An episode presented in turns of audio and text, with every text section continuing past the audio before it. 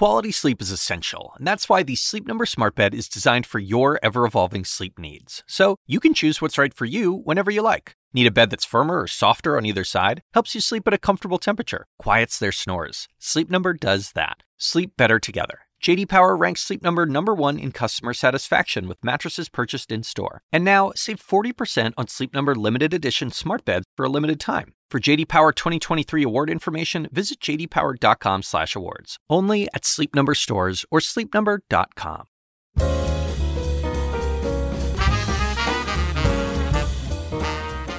And now, from the University of Chicago Institute of Politics and CNN Audio, The Axe Files, with your host, David Axelrod. I sat down with Eric Holder, uh, who served as a very consequential attorney general for the first six years of President Obama's administration. We talked about that, his life, his career, and the state of justice and the Justice Department in the era of Trump.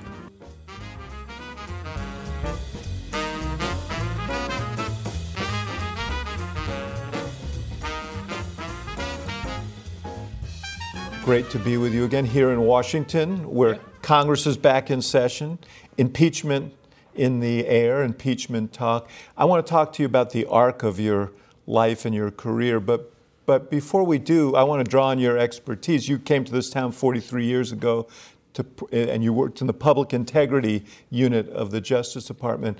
Do you believe there are grounds uh, for impeachment, for Congress to proceed with impeachment? Well, I don't think there's any doubt about that. Um, if you look at just the Mueller report, um, there are grounds there for um, impeachment.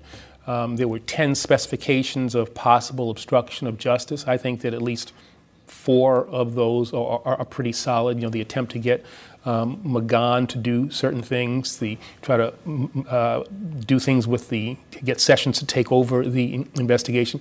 Well, I think there's clearly a basis for impeachment on the basis of Mueller, and then in addition, um, you know, the emoluments clause stuff. No, profiting think, off of the yeah. Yeah, I don't think there's any, any question that there's a basis for an impeachment inquiry, uh, an impeachment investigation. Before um, uh, before we, we dive into that, let me ask you about Mueller and uh, his decision not to draw any conclusion as to whether uh, the, the president committed obstruction of justice. He cited Justice Department rules, that those were in place when you were Attorney General. Did you agree with his uh, approach to this? It was interesting. I actually thought that what Bob Mueller said was, was fair. He thought that because he could not indict the president, um, he would, the president would not have an ability then to respond to a, a charge that he might make. I was really kind of perplexed then to see the Attorney General say, no, in fact, if Mueller wanted to say that the president could have been indicted, he should have said so. Um, so I think that Bob conducted himself in an appropriate way, Barr. Um, and what about that? What about you? You, you read now. You've read the report. Yeah. Uh, going back to his distillation of the report, he summarized it for the country bef- many weeks before anyone got to see the report. Was that a fair summary? No. I mean, what Barr did um, in the two public interactions he had with regard to the Mueller report was um, totally untruthful. Um, he said things about the report that were totally inconsistent with the things that were contained in the report. And it was really kind of puzzling to me. It was almost like as if, well, we're going to get the report. We're going to be able to read this and compare what you've said to what's in the report. And uh, was he trying to buy time, or w- what do you think was his motive? I'm not sure what his motive was, but I think the impact of having the Attorney General of the United States um, dissemble, uh, say something inconsistent with what we had an, an opportunity to examine, uh, did a great deal to harm um, him and to harm the Justice Department. Um, you, you say that the president, uh, you believe, based on the evidence, uh, was guilty of obstruction. Do you think Congress should proceed? That's a different matter than whether they could, whether they have an inquiry. Is impeachment uh, a wise thing to do at this point, or and would they be shirking their responsibilities if they didn't proceed? Yeah, I think that they should proceed with an impeachment inquiry, an impeachment investigation. That doesn't necessarily commit you to actually impeaching the president. I think that's what people have to understand. I think you could go through a whole proceeding and then make a determination that um, you're not going to impeach him. You're perhaps going to censure him. There's going to be a sense of the House of Representatives, and in that sense of the House of Representatives, you know, lay out all the things that you have found during the in- inquiry, uh, and not send it to the Senate, where I think. Uh, you know, the Republicans are likely to acquit him, deny him that, but actually lay out for the American people, put witnesses in front of the American people. Uh, I, I want to see Don McGahn testify. I want to see Sessions. You think he testify. will, by the way? I mean, they look. Every administration.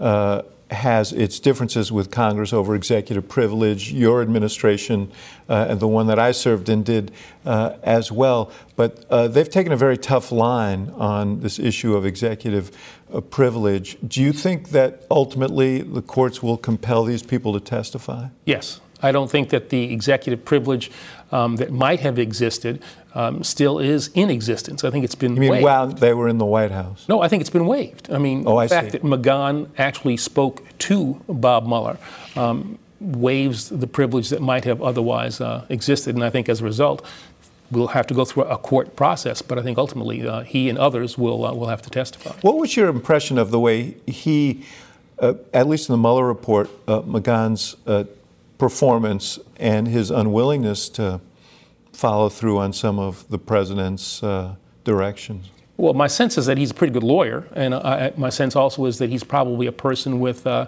you know, a moral compass. He understood that the things that the president was asking him to do were uh, improper at best, illegal potentially, and um, he didn't want to uh, be involved in that kind of uh, that kind of scheme. You, you know Mueller well. He was the, uh, you probably knew him predating your work as Attorney General when he was your FBI director for the first couple of years. What was your impression of his testimony uh, before Congress? I thought he laid out, um, you know, in a pretty convincing way um, what he found in, uh, in the report. You know, Bob Mueller was never going to be a person who was going to uh, be political, or you know, I, I think Democrats maybe had expectations that were in, inflated. He's a pretty straight by the book guy who indicated um, in that press conference that he had that you know he didn't want to have to testify, but even in the way that he did testify, he relayed important information that I think should be troubling to uh, Americans and should be the basis for action by the House of Representatives. So, do you feel, uh, that, you know, a lot of the critique of it was he seemed a bit addled, he seemed a bit uncomfortable. Um, did he seem like the same person that you that you knew and that you worked with? Yeah, I mean, you know, we all um, age, um, you know, and, and, and that's fine. But I think that he did uh, a good job in presenting the, uh, the results of his, uh, his investigation. The president, if he if there is no impeachment, uh, do you believe that he is subject to prosecution after he leaves office? Well, I don't think there's any question about that. We already have an indictment in the Southern District of New York where Michael, Michael Cohen, Relative to the payoff, relative to the payoffs, that you know Michael Cohen's already in jail with regard to uh, his role there. Individual one is the president, and uh, it would seem to me that a, the next attorney general, the next president, um, is going to have to make a determination. You know, that's an interesting question. You, you came here uh, in the post Watergate uh, period. President Ford uh, made a decision to pardon President Nixon because he thought it would be bad for the country uh, to go through a trial uh, of a former president.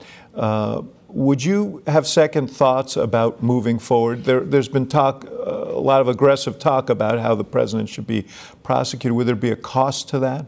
Yeah, I think there is a potential cost to the nation by putting on trial um, a, a former president, and that ought to at least be a part of the calculus that goes into the determination that has to be made um, by the next attorney general. Um, it seems to me this is a, first off a call that ought to be made by the next attorney general, um, and then you know taking input from the president in in that regard. Um, but I think we should understand what a trial of a former president would do to the nation. It is, you know, the determination I think that shaped the determination that uh, that Gerald Ford made with regard to cost him. Nixon. It may have cost him uh, his election in, in 1976. Yeah, it might have, but you know, I think looking back, I tend to think that that was probably the uh, the right thing to do. Yeah. So when can, there's there have been some candidates who've been out there running for president saying we're going to move forward on prosecution. You'd advise them to be a little more circumspect. Yeah, a little more circumspect and uh, say, you know, we're going to look at the evidence. We will make a determination uh, on the evidence and the law, and also what the impact of such an event would have uh, on, on, the nation. Um, you know, we, we talked uh, about the fact that executive privilege is not exclusively a device that this uh, administration has used. Barr uh, was cited for contempt of Congress. You were the first Attorney General to be cited for contempt of Congress in the Fast and Furious investigation. What's different about the scale and scope of what this administration is doing and how it is relating to the Congress? Yeah, I mean, I was found in contempt with regard to Fast and Furious, and we made witnesses available. We shared about 8,000 pages of, of documents, but that wasn't. Uh, so there was a lot of uh, back and forth in, ter- in, in the courts about additional material, and it took years to sort that out. Right, and, and what we did, or what I did, was uh, as a matter of principle, say you're not going to get access to deliberative materials within the Justice Department. Now, all of these documents have now been given to Congress. Sessions decided when he became Attorney General to turn all this stuff over. There's been nothing in there. I mean, you only find that I did what I said. I held back stuff that was uh, deliberative in nature. This administration has taken um, a fundamentally different view, which is to say that we're not going to respond at all to anything that Congress asks us about. Um, and the contempt, it seems to me, that they held um, Barr in is far more justified than what happened to me in uh, Fast and Furious. But there's really, uh, if the Justice Department doesn't move forward on these contempt citations, it is really a symbolic gesture, isn't it? You, nobody prosecuted you for contempt. Yeah, it's a symbolic gesture. I was held in contempt um, one day, and I woke up the next day, and I was still Attorney General of the United States. Probably irritated, though. Uh, yeah, quite irritated. But, you know, I was irritated with the Republicans not only because of that, but for a whole range of other things as well. We will, we will, uh, we will get to that. Um, the, uh, the issue of the Justice Department itself, I know that you spent most of your life there mm-hmm. as a prosecutor, as a U.S. attorney. Uh, here in, in D.C., and ultimately as Deputy Attorney General and, and, Attorney General, and you have a very strong feeling about. It. I remember you and I having a bit of a a scrap uh, in the White House uh, because I wanted to small scraps, re- small scrap, yes, but uh, recommend a communications person, right. and you felt this was uh, an affront to your independence as the Attorney General. Mm-hmm. What what do you see in the relationship between the White House and the Justice Department now? Uh, it's too close there have to be um, there has to be a wall between the Justice Department and the White House. Now the question is how you know tall that wall needs to be. But there are certain things that an attorney general has to have um, the independence to do. Um, free from White House um, interaction. You know, I remember when I was being considered and I was up for confirmation, I think Pat Leahy said something, Senator Pat Leahy said something I, always kept in my mind that I had to be the Attorney General of the United States. I was not the Secretary of Justice. The Attorney General is different from all other um, cabinet members. The Justice Department gets into trouble when it allies itself too closely um, with the with the White House. History has uh, has shown us that. The president has said that he's made it clear he thought the attorney general should be his lawyer, wanted his Roy Cohn, and so right. on. Yeah. Um, and do you think Barr is playing that role? Yeah, the president's statements were very troubling, and it's more troubling now that Barr seems to think that, in fact, that is his role as Attorney General to represent the president as opposed to representing the people of the United States. Um, were there ever any moments when you were uh, Attorney General that, other than my uh, my, my, affront, were there other were there moments when you uh, got your back up and said, "I'm not. I, I don't think this is appropriate. I'm not going to do this."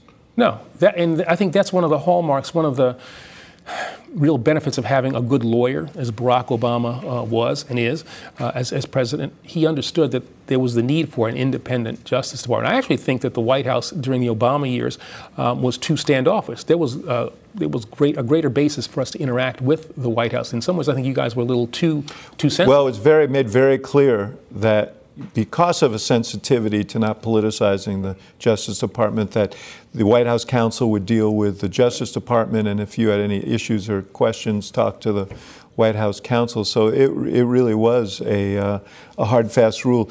You work with uh, Mueller, I mentioned that. Mm-hmm. You also work with Jim Comey uh, as FBI director. They're very different yeah. uh, personalities. Um, you know, as you point out, Mueller, kind of a ramrod straight mm-hmm. by the book guy.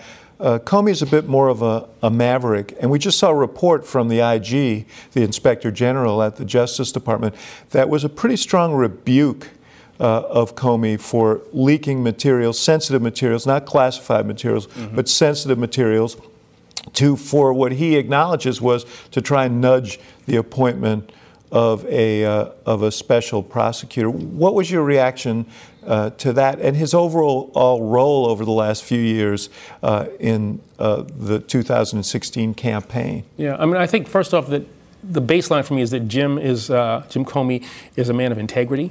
Um, I disagreed with him with what he did during the course of the um, election. Um, the press conference that he had saying that he was not going to uh, recommend indicting Hillary Clinton, I think that had gone, that was something an FBI director doesn't do. That was something that the Justice Department, the Attorney General, should have held that press conference.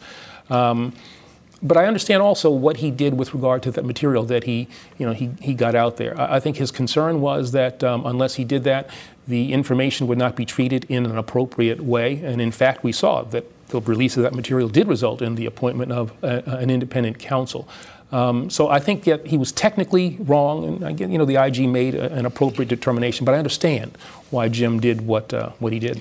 You know, uh, my impression is that he is someone who at times arrogates to himself uh, uh, authorities that he doesn't have. The Hillary Clinton press conference was an example of that. And the second wave in 2016, when he revealed that he had found some emails and then at the very end said they didn't amount to anything, a lot of people think that that had a material impact on the election.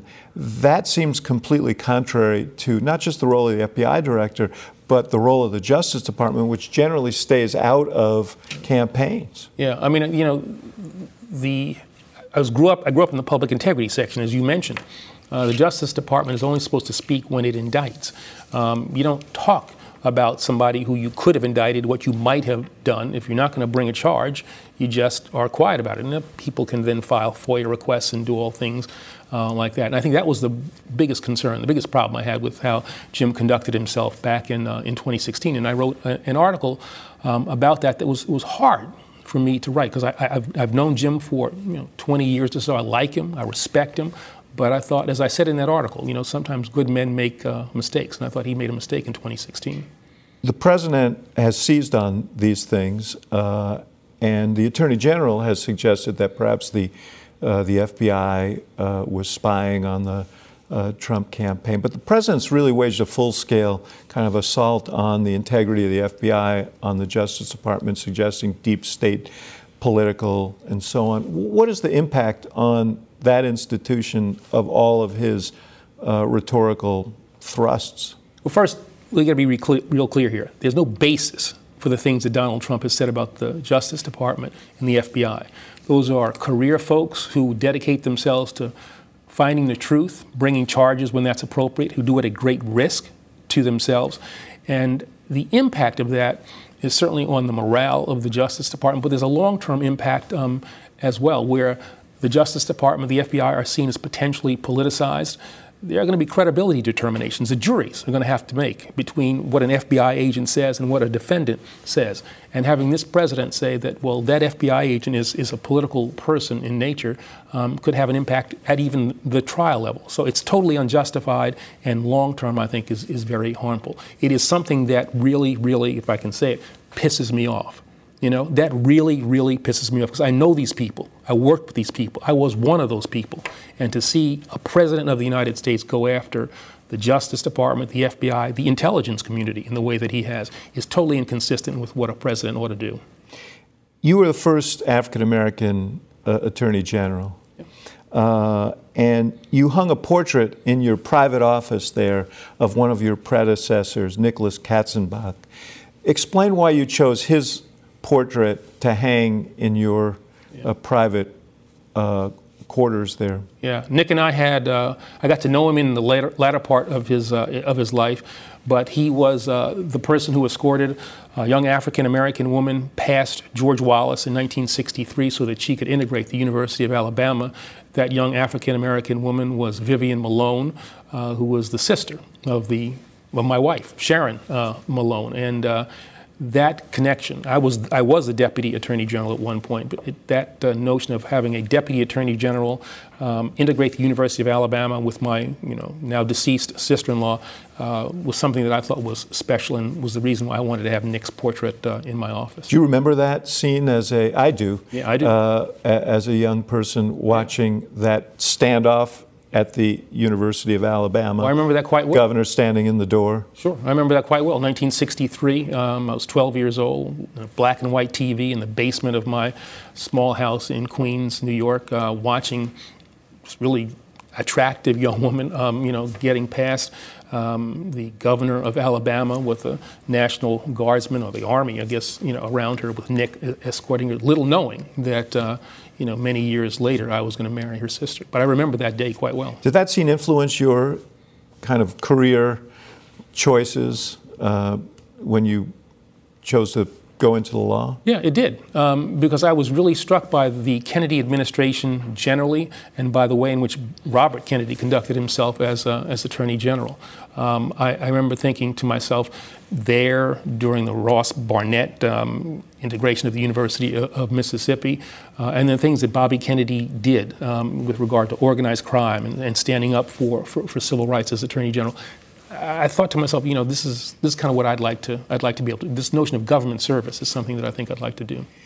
Your uh, your sister-in-law, your wife, grew up in a much different way than you did, right. in, in, a brutally uh, difficult, segregated uh, South. It strikes me this is something you have in common with uh, President Obama, whose whose growing up experience was different than uh, that experience, but who married uh, a woman in Michelle Obama who is very deeply rooted uh, in the community. How has how did your sister-in-law, how did your wife's experiences influence your own uh, consciousness about these issues?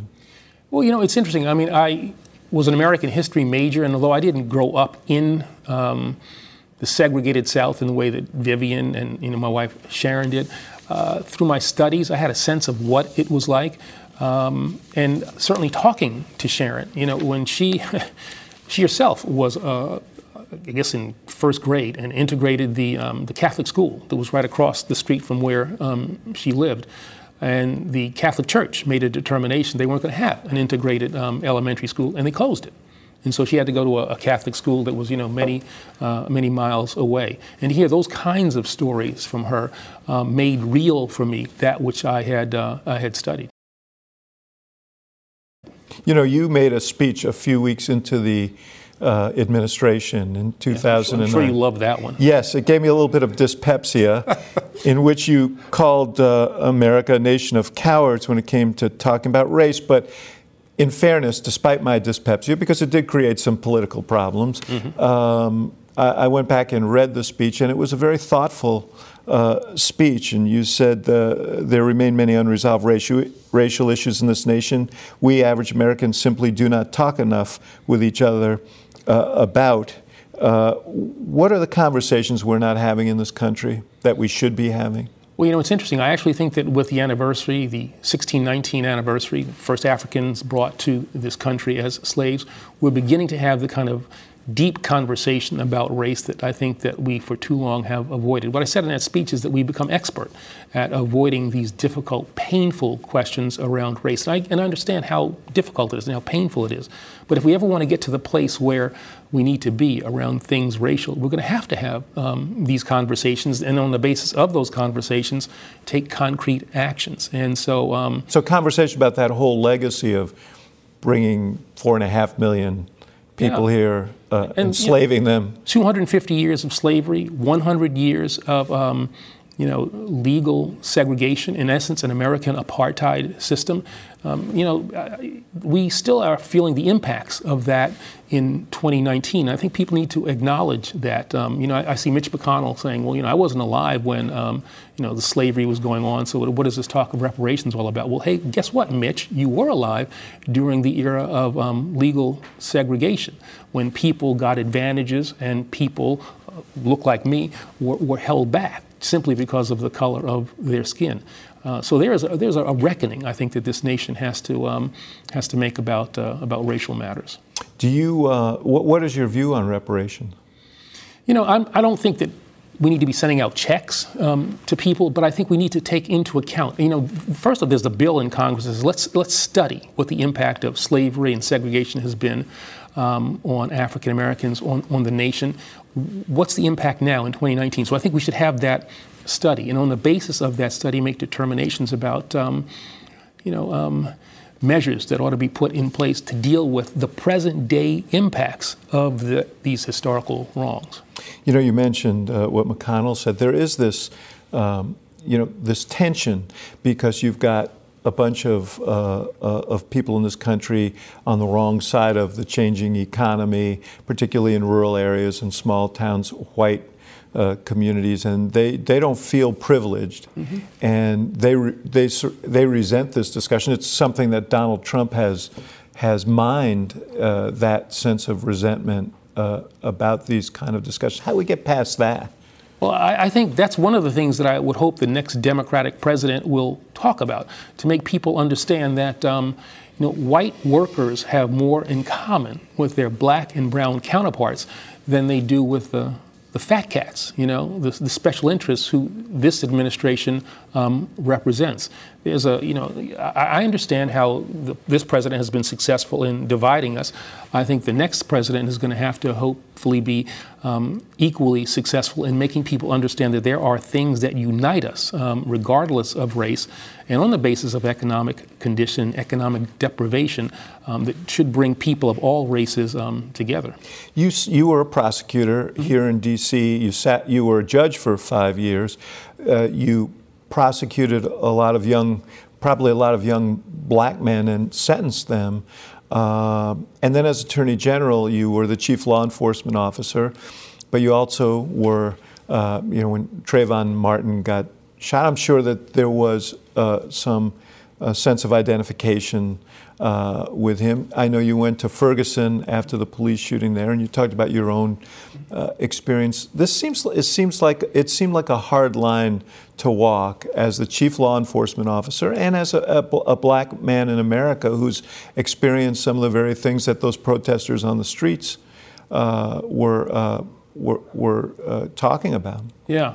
You know, it was one of the reasons why I left the bench um, as a judge. I only served for five years. I was a judge here in Washington, D.C. during the, uh, the crack wars when Washington, D.C. was the murder capital of the country on a, on a, per capita basis. And I had coming before me every day just these, these waves and waves of young black guys who I had to send to jail, many of whom, as I read their backgrounds, were um, you know, similar to me, grew up in, you know, similar kinds of conditions. And I was just uncomfortable doing that. That's why I decided to become U.S. attorney to be uh, on the side of making determinations about who I was going to prosecute and prosecute them for what, ask for what kinds of, uh, of sentences. I mean, we need to hold people individually accountable for um, the things that they do, but we also have to take into account as we use the, the power of the Justice Department, of our justice system, um, these systemic factors that tend to breed crime and that put people at um, disadvantages and push them into choices that, uh, were they given a fair shot, they would not otherwise make.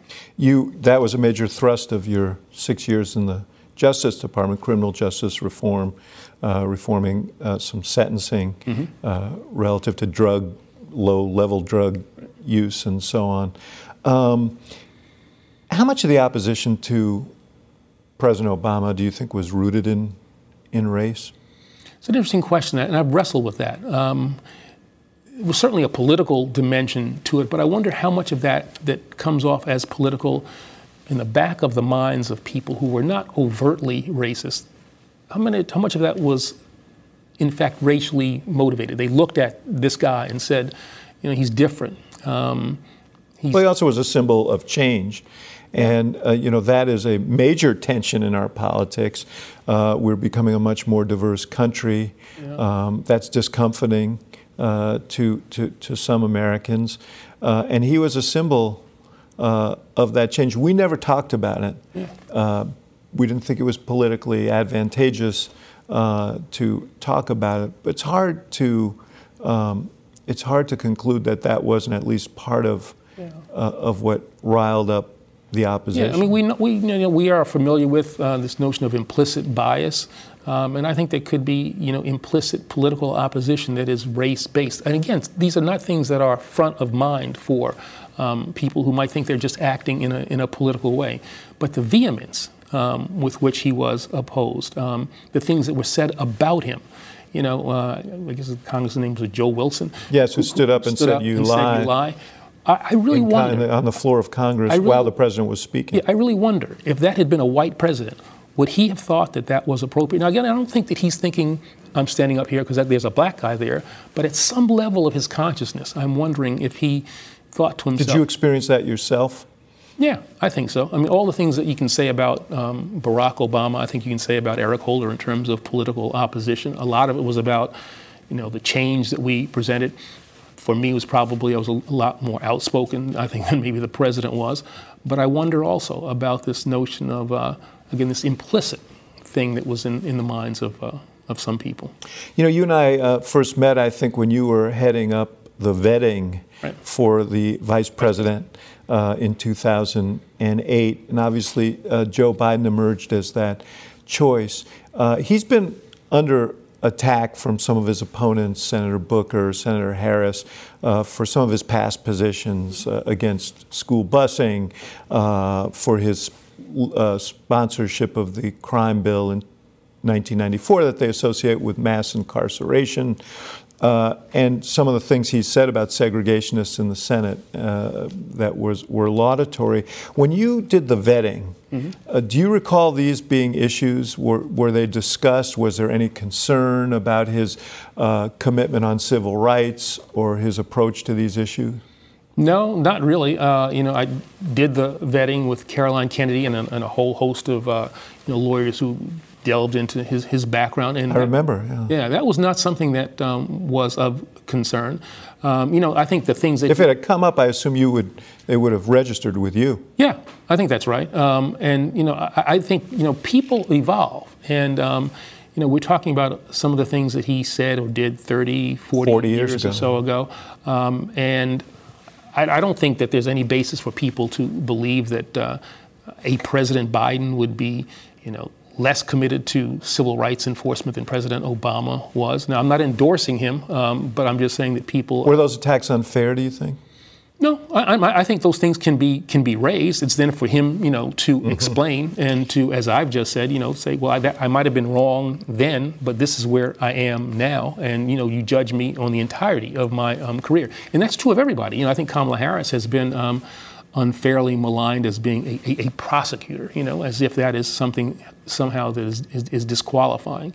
Uh, if she were the nominee, it might actually be a strength. No, I think that's right, and I actually think if I was giving her some political advice, I'd say um, you ought to own that. You know, don't try to you know quibble about it. Yeah, I was a prosecutor. I was there for uh, the protection of the people of San Francisco and, and, and, California, and I did so in a way that was uh, consistent with this notion of progressivism and, and, and fairness.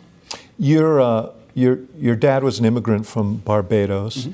Uh, you grew up in Queens in a really interesting neighborhood. It was changing from uh, sort of Jewish and Italian uh, to much more uh, diverse, and, and a lot of very prominent African Americans lived in that community, right? Louis Armstrong yeah. and Sidney Poitier and mm-hmm. so on, and Malcolm X. Yeah.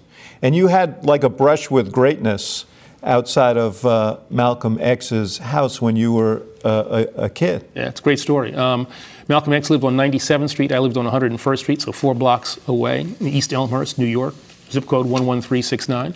And uh, I was in a candy store right up the street from Malcolm X's house, and my brother came flying in and said, "Hey, Cassius Clay is at Malcolm X's house." And I'm like, "Get out of here!" He said, "No, he is." So I ran out, and there was, in fact, um, Cassius Clay. He had just won the title against uh, Sonny Liston. Had not really, a young kid. Yeah, had not formally changed his name to um, to Muhammad Ali, and uh, he was there, and he was signing autographs, taking uh, just interacting with us. And uh, I was kind of a you know a bit of a smart ass kid. And if people remember during the weigh-in with Sonny Liston, his heartbeat was very high, and people said Yes. nerves. And I said to him, I said, I was you know I was 12 years old, so I was a kid. Um, I said, to him, so were you scared uh, of Sonny Liston? And he, he towered over me, and he balled up his fist and he put it in my face and said, "What do you think?" and I said, uh, "No, no," you know. And uh, he signed an autograph for me, which I kept for uh, for years. And then my mother, in one of her periodic Oh my cleanings, goodness! Uh, How many? Th- this is my story, man. Did Everything I, all of my, I had Jackie Robinson's autograph, and but anyway, that's Well, mine said to Ricky from Cassius Clay. It was on a piece of paper, torn off a paper bag that I had from the candy store. I mean, I can see it in my mind, and my mother uh, disposed of it. that would be quite a collector's item Yeah. uh, right now. You mentioned Malcolm Mm-hmm. X. Uh, I grew up in New York at the same time you did. I remember very clearly because I think it was on my school. birthday that he he was uh, he was uh, yeah we went to the same high school Stuyvesant High School. Malcolm X was killed in 1965. Mm-hmm. Uh, it was a very ominous uh, event, and it was part of a really turbulent uh, time.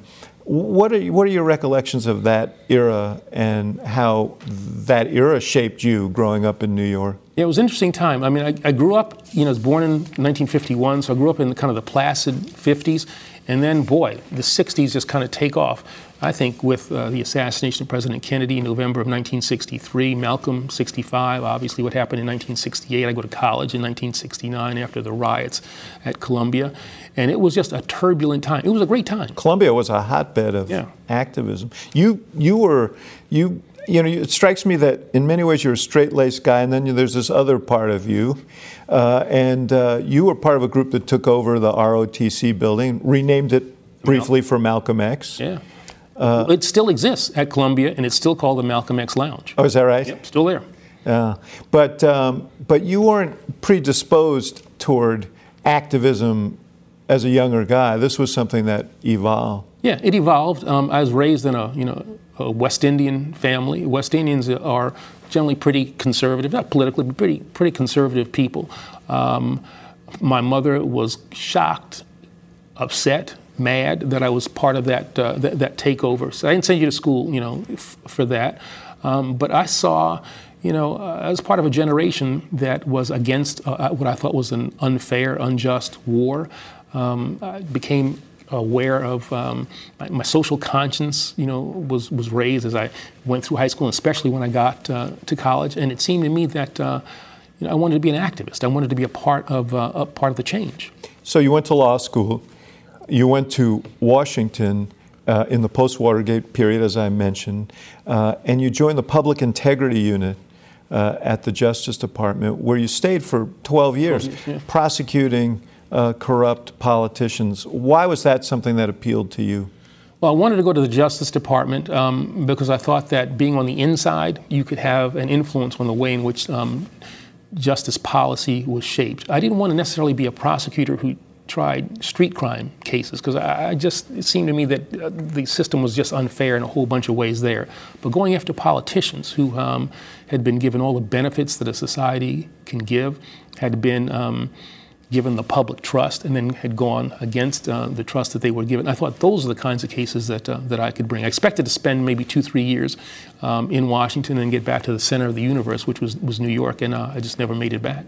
You, uh, years later, uh, as the U.S. Attorney in, uh, in D.C., you prosecuted maybe the most prominent uh, uh, corruption case that, uh, that has been seen in this town, and that was Dan Rostenkowski, a guy I knew uh, from Chicago, probably uh, one of the three or four most powerful people in Washington, someone the White House, you were in the Clinton administration, uh, depended on.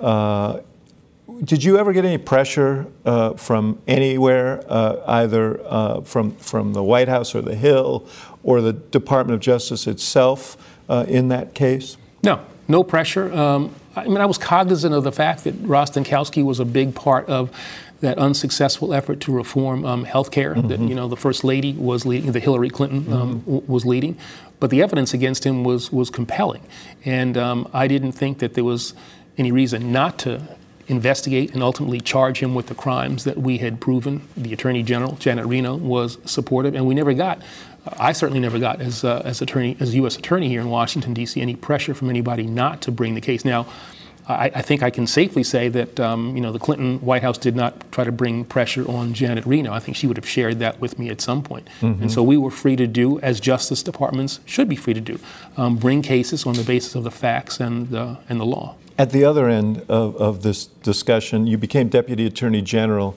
and there was uh, an episode at the very end of that administration. Uh, you were in charge of signing off on pardons from the, from the Justice Department. And, and there was a fellow named Marc Rich, a very wealthy guy who had flouted the uh, laws over the embargo of Iran. They had taken our hostages. There was an embargo, and he fled and left the country, and then waged a very long and expensive campaign, including political donations and hiring President Clinton's former uh, uh White House counsel uh, to get a pardon. And in the final hours of the administration, uh, he got that pardon, and you signed off on that pardon. And that became uh, a real big story, a scandal of sorts after uh, the administration. What ha- happened at that moment? And this is, this is going to be a, a footnote in your very uh, uh long and, and, uh, and distinguished biography. Yeah. Uh, you know, I'd like to think that if people look at the entirety of my career, they'll say, you know, he did a pretty good job. But that doesn't mean that I was perfect, and I made a mistake there. That's one that I blew. Why, why do you think? I mean, were you under pressure? You, did you feel pressured to do that? No, it was interesting. It, it happened on the last night of the uh, of the administration. I was going to be the acting attorney general um, the, the next day. We were dealing with. Um, the inauguration of President Bush, and we were concerned about his safety along um, the route the call came in, and I didn't do what I should have done, which was to interact with the woman on my staff who handled all things, all pardon matters, and say, you know, Deborah, what do you think? What do you think about this? I just made a decision where I said, you know, I'm, I'm not sure.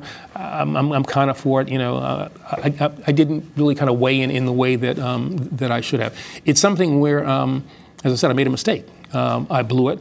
I learned from that. That mistake. I was certainly questioned about it during my confirmation hearings, and I think although it's not something I'm proud of, I think it made me a better um, attorney general than I otherwise might have been. You know, you tweeted after the last Democratic debate that perhaps Democratic candidates should stay away. Uh, from criticizing President Obama and his legacy, in some ways, your legacy. You, you served as Attorney General for six years. You you were involved in, in landmark reforms, criminal justice reforms. You, you uh, took a lead role in uh, the debate over same sex marriage, uh, for which you'll be long remembered. And then there were some controversies uh, as well.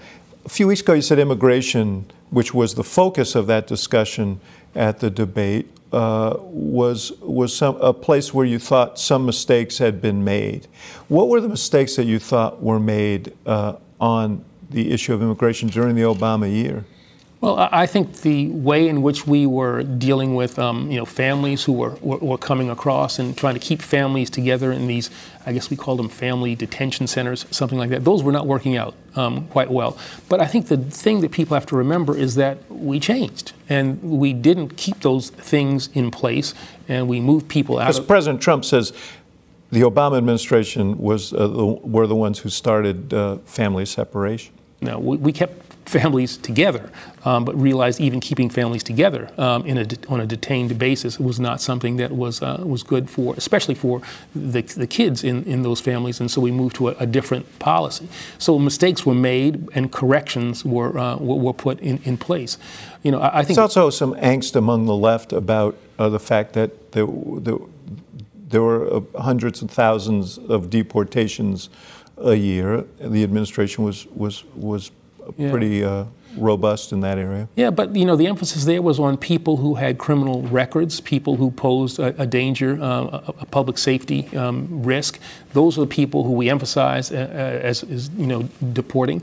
You know, I, I think we have to have you know Democrats have to understand that we do have to have borders do mean something. Well, what do you think about the proposal that many of the candidates uh, embraced to decriminalize border crossings, essentially turn it into a civil offense. No, I don't think that's right. I mean, the law that is on the books has been there for about 100 years now or so.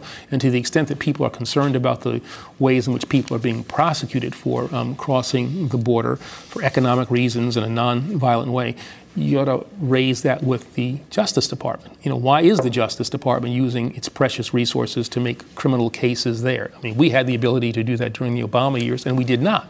Uh, so I wouldn't. Would it send the wrong signal to to decriminalize? It might send the, the wrong signal, but it would certainly take a tool away from the Justice Department that it might want to use in an individual case and for some reason. I don't know, there's some trafficking, you know, human trafficking component there. Uh, there might be some other reason why you want to, um, you want to prosecute um, you want to prosecute somebody. But it is up to, I think, the Justice Department to use its discretion in an appropriate way. And I don't think this administration's Justice Department uh, is doing that. Are you worried uh, that issues like this will uh, will blow up for de- the Democratic na- nominee in uh, in 2020, uh, decriminalizing the border, um, health uh, care for undocumented immigrants, and so on? Yeah, I mean, I, I, think that we need to look for solutions to the problems that we confront that are consistent with um, who we are as a party, consistent with the democratic um, tradition, but also the kinds of things that we're going to be able to deliver um, to people. People don't believe in government because they're promised so much, and then we frequently don't deliver um, for them. And um, it doesn't mean that we shouldn't push, you know, for, um, you know, like John Kennedy, you know going to go, we're going to go to the moon. Uh, you know, how are we going to do that in 10 years? Well, we, well, we did it, you know, and there are a whole range of things that I think we, we can do. Um, but I think we have to be realistic about the things that we offer to people as we are seeking their. You they could be depicted in ways that would uh, advantage President Trump's message? Yeah, I mean, you know, we're going to be. Well, It doesn't matter. You know, whatever it is that we propose, he's he's gotten some. So the Democratic candidate is going to be labeled a socialist. You know, if it's Joe Biden, he'll be called a socialist. If it's Elizabeth Warren, she'll be called um, a socialist, um, and they'll try to portray um, whoever the Democratic candidate is, the candidate is, as is out of touch with the uh, with the American people. And um, we don't need to give him stuff that's going to help him in that regard. But uh, so I hope that we'll be just as I said, realistic, um, but consistent again with our, our, our, progressive principles. This president uh, is at uh, in, in a constant war with the media, but the but you as Attorney General, of the Obama administration um, prosecuted more leak cases than any other uh, administration, and that was uh, a, a, controversy. You subpoenaed phone records from the Associated Press, uh, uh, threatened with prosecution a, a Pulitzer Prize winning journalist, James Risen. Um, in retrospect, uh, would you do it the same way? And how do you strike that balance between freedom of the press and the vital role of the press and national security? Well, I take a little issue with this notion of threatening Risen with, you know, um, prosecution. What I said was that no reporter who was doing his or her job was ever going to go to jail for doing his or her job. Our focus was on the person who actually did the leaking itself. The uh, question was whether Risen would uh, testify and and disclose that this was his source. Yeah, and but I made clear, you know, if he decided for whatever reason um, not to share that information, he was not going to go to jail, as you know, I guess. Reporter had before in connection with the Scooter Libby um, prosecution. That was not what my Justice Department was, was going to do. I mean, these cases, and you know, we have to also understand we're only talking about like five to, to six cases. It wasn't like we had oceans and oceans, waves and waves of these cases. Um, but given the electronic world in which we live, we now have a capacity to understand, to figure out, well, you know, somebody leaked some information, you can look at their email trail and all of that stuff and figure out who actually the leaker was in a way that we couldn't before. Now, having said all that, I thought that we needed to change the rules that we use to, um, the procedures that we had in place to make these leak case determinations, and, uh, and we, we changed them. The, uh, uh, and, and one other critique that you, you hear now is, and I, I hear it all the time, why not prosecute the people who were responsible for the financial crisis, the financiers who packaged up fraudulent mortgages and, uh, and, and made, uh, made off like bandits? Why not why not prosecute them and set, uh, set an example? Yeah, well, I mean, first of all, let's start, kind of level set here. First off, we got record um, amounts of money from the banks who engaged in these inappropriate activities and then shaped those settlements in such a way that the money went back to people who were actually harmed. So that was one thing. Uh, the other thing was if we could have brought these cases, we would have brought them. I mean, that, people have to understand these are career making cases. If you could have you know, been the prosecutor who brought the case of the United States versus the head of the largest bank in the United States, that's a career making case. And to the extent that we could have brought those cases, um, we would have. But the decision making was so diffuse within the um, these financial institutions that we didn't think that we had a basis. I put the best U.S. attorneys that I had um, on those cases with a thought that we were going to charge individuals and hold individuals um, liable. And you couldn't make the case. We couldn't make the cases. Was uh, w- was there ever any sense that the economy is so fragile we can't, we shouldn't proceed? Yeah, there was one case um, early on that I got a lot of grief um, about, where I said, in essence, that you know, bank was too big, and um, I actually was concerned at that point on the basis of what we uh, were able to glean that if we did bring a criminal case against that financial institution, given how fragile the economy was, that it could have um, collateral impacts beyond just the, the, the, criminal case itself. And it was for that reason that I reached out to um, our partners in the UK, in, in Europe, uh, in Asia, to make sure that um, we no longer had to face that dilemma. And with those partnerships that we put in place, had that case come um, before me, with those partnerships in place, the result would have been different. Um, you lived through Newtown and sadly many other uh, mass shootings. Yeah, the worst day uh, I had as Attorney General was going to Newtown. Yeah. Do you do you have any hope that uh, Congress and uh, the White House are going to move on on guns in the wake of the violence that we've seen this uh, summer and, and be, uh, before this summer? They, I think ultimately we're going to get movement, but it will only be because the people of the United States demand that movement occur, and that the people of the United States put people in office who will stand for that change. Um, you know, I've been fighting this whole question of, of, of gerrymandering, and um, I'm going to talk about that in a minute. Th- this policy, and you know, you, you have these positions where 90% of the American people are for enhanced background checks, and yet they are not acted upon. And there's no political consequence to people who, in, in, office, who don't follow the wishes of their constituents. That's one of the really negative impacts of, uh, of gerrymandering, where people are in these safe, um, these safe seats. So I think ultimately we're going to see uh, movement because my guess would be that what we have certainly seen in the last, you know, uh, month or so in El Paso and in, in, in Dayton, um, coupled with all the other things that we have seen, I think people are finally um, at a point the where we reached a tipping point. I think we've reached a tipping point not only for the people, but for people in um, who are seeking elected office. I mean, you see Democrats now saying that we're going to we support an assault weapons ban. We support enhanced um, background checks. Where before, you know, we were, I think Democrats were a little too hesitant, concerned about um, the gun lobby. This is a defining um, issue for Democrats as opposed to um, Republicans, and I think we're going to win on the basis of being on the right side on the gun issue. Last, uh, uh, in this past week, we marked the uh, anniversary of 9 11, uh, and it made, made me think about uh, your own battle uh, to prosecute terrorists and particularly Khalid Sheikh Mohammed, the architect of the 9 11 attack, to prosecute him and others in civilian courts rather than in military tribunals. You didn't win on that point. He's still sitting in Guantanamo, won't be tried till 2021, but others were. Um, why was that so important to you? Well, this is another one where, if I can say it, I'm really pissed off um, because I am here to help. I want you to unburden yourself. Okay, okay. I'm not. Uh, I'm not a particularly braggadocious person, but this is one where I'd say I was a thousand percent right, and my opponents were about a thousand percent wrong. I mean, I had the ability to look at the case that the military made when they said we should try this case in the military tribunals, and what civilian prosecutors said this is why we ought to try the case in the Southern District of New York. And all the problems that we have seen on the military side were predicted um, in the memos that I um, received. And it was on that basis that I decided the case ought to be tried. Um, in the civilian courts had shown a capacity to try these cases and in the place, in the place, you know, where that incident had occurred, where, where Americans died in, you know, the southern part of, uh, of Manhattan.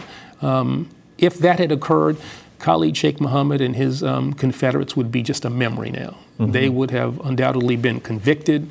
I suspect, given you know the death penalty, and we've been talking about them in the past tense, as opposed to talking about a trial now that would be over 20 years after um, you know that bad day in, in 2001.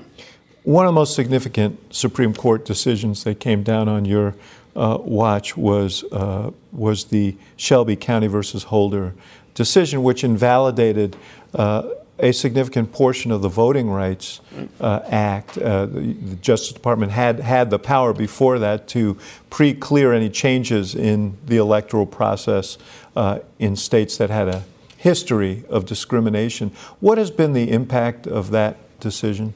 I mean, as was predicted, and certainly if you look at Justice Ginsburg's, uh, I think, really prescient dissent, um, states have gone to town and put in place a whole range of voter um, suppression um, measures that would have been objected to and stopped by a Justice Department that had a fully formed um, Voting Rights Act.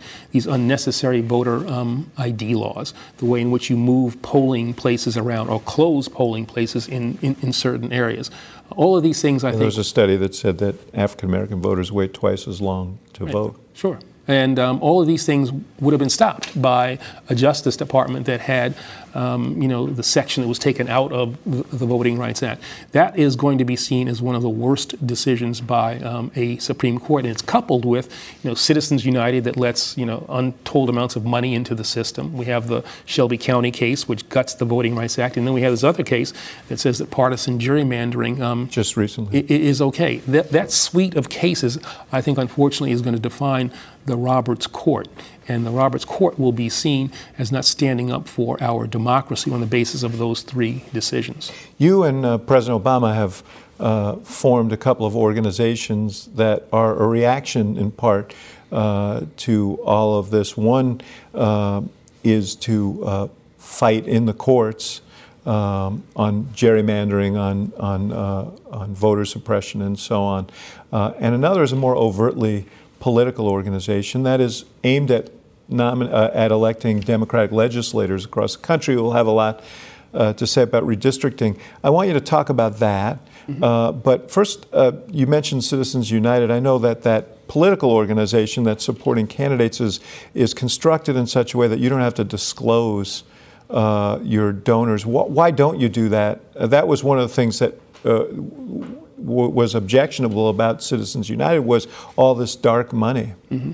Yeah, I, I, think that you know transparency, even if you, even if you wanted to take off the limits that you know people could give, organizations could give, I would disagree with that. But if you said that you had to be transparent about it, um, that if you know the Acme Tool and Die Company is giving you know so much money to candidate X, um, that people had to had to see that. If there were lobbying organizations giving money, you had to make sure that pe- that was that was transparent. Um, I, I think the the court, in some ways, when it comes to uh, electoral things, is, is naive. Um, and doesn't quite understand the reality that people face on the ground. And they have put in place um, a series of measures that have allowed people who don't have democracy um, protection as a, as a major concern, only partisan advantage, have given them um, an unfair advantage. But do you think that, uh, but is it I guess what I'm asking you is why not disclose? Why not disclose your own uh, donors? And um, wouldn't that be at least a gesture in the right direction? Or is it okay if your if your motives are good to take advantage of the same loopholes that uh, the people you're battling with are using? Yeah, you know, in some ways that's asking, you know, Democrats, progressives to unilaterally disarm. Um, and I want to have, I want to have, uh, you know, sufficient resources so that I can fight what I consider to be the good fight and then change um, those laws, change those rules. We're not going to get help from the courts, but that's not the only you know avenue that we have. We have uh, advocacy measures that we can uh, we can have advocacy efforts that we can use. Um, there are laws that we can change that would in fact require that um, you know disclosure be made, or that limits be put in, in be put in place. You. Uh you, you have been uh, very much a person of the law mm-hmm. uh, all your uh, career. You're now in a much more uh, political mm-hmm. role. Does it give you any? Uh, does it give you any pause to be the former Attorney General who's now out there trying to elect uh, Democratic candidates around the country? No, you know, I actually see a continuity here. I actually see um, a continuation of the work that I did uh, as Deputy Attorney General, U.S. Attorney, and as Attorney General of the United States. Uh, I am supporting candidates um, who will stand up for our democracy, who will stand up and protect our democracy. And I think that right now, that is again another defining issue between the Republican Party and the Democratic Party. Republicans are um, content with being a minority party that has majority power. And they are putting in place measures from voter ID laws, unnecessary voter ID laws, to, to using um, gerrymandering um, to keep them keep the power that they illegitimately got in 2011 to, to maintain that power. And it's the Democratic Party that is saying, here's the deal: all we want is a fair shake. Let's make this a fair fight. If, if, it's a fair fight, Democrats and progressives will do just fine. So I'm not fighting for partisan advantage. I'm fighting for fairness. Although you're not going to support Republican candidates. I would support a Republican candidate who was for, um, you know, a fair process against a Democratic candidate who was for an unfair one. I'm not here to gerrymander for um, Democrats. When the New Jersey Democrats um, tried to use the power that they had to, in essence, gerrymander um, the state, I stood up very publicly and said that was something that I was opposed to. I've done things with Arnold Schwarzenegger, the former Republican governor of, um, of who, California, fighting, uh, who's fighting this for, against gerrymandering. If I had, if I could find Republican partners to join in this fight with me, I'd put my arms around them and you know be more than glad to make this a bipartisan effort. But that's not where the Republican Party is. So there was this period of time when you were uh, actually uh, openly pondering running for president mm-hmm. yourself.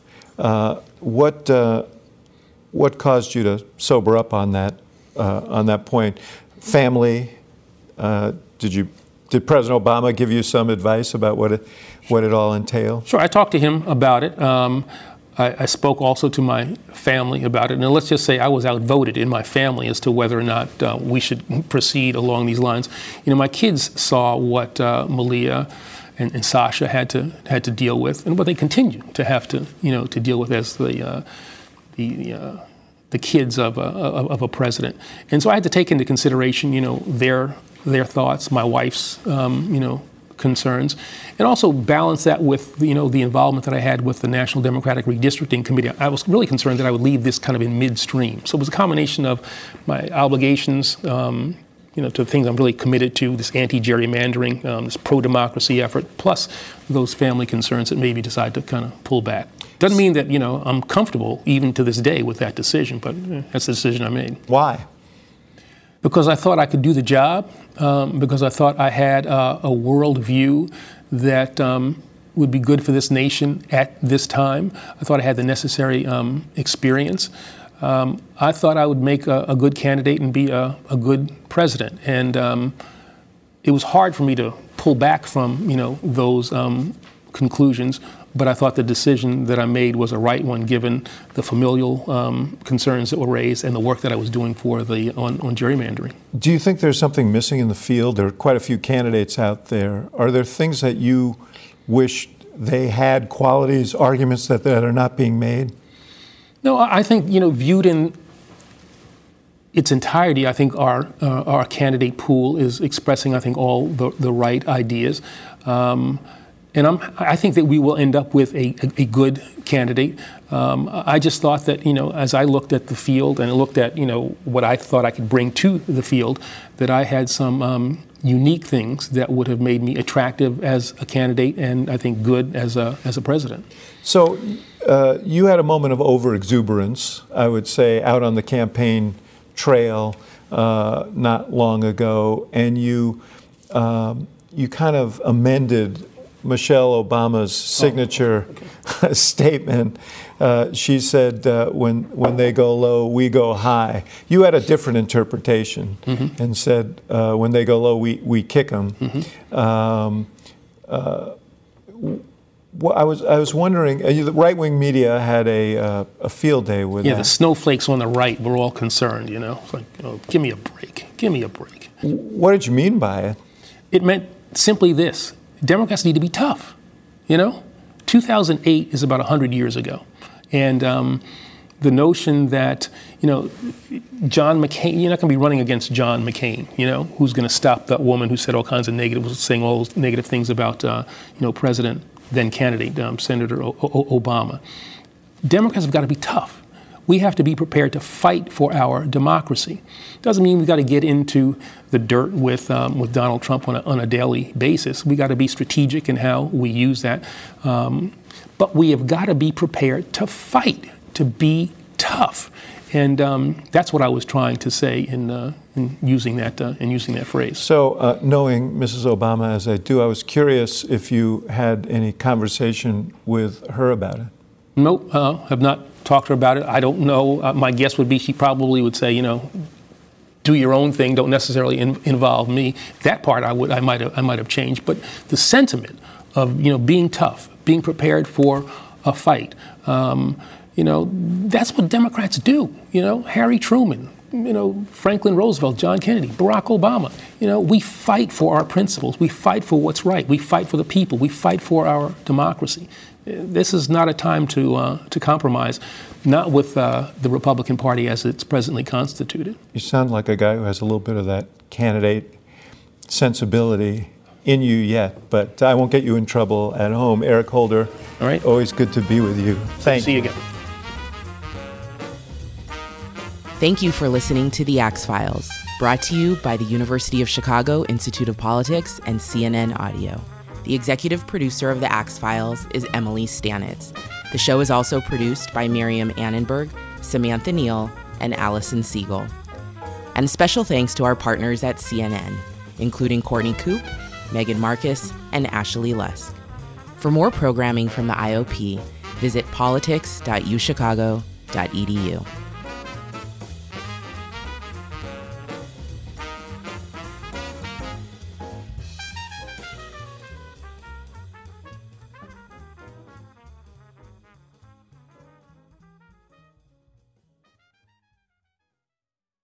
Quality sleep is essential, and that's why the Sleep Number Smart Bed is designed for your ever evolving sleep needs. So you can choose what's right for you whenever you like. Need a bed that's firmer or softer on either side? Helps you sleep at a comfortable temperature, quiets their snores. Sleep Number does that. Sleep better together. JD Power ranks Sleep Number number 1 in customer satisfaction with mattresses purchased in-store. And now, save 40% on Sleep Number limited edition smart beds for a limited time. For JD Power 2023 award information, visit jdpower.com/awards. Only at Sleep Number stores or sleepnumber.com.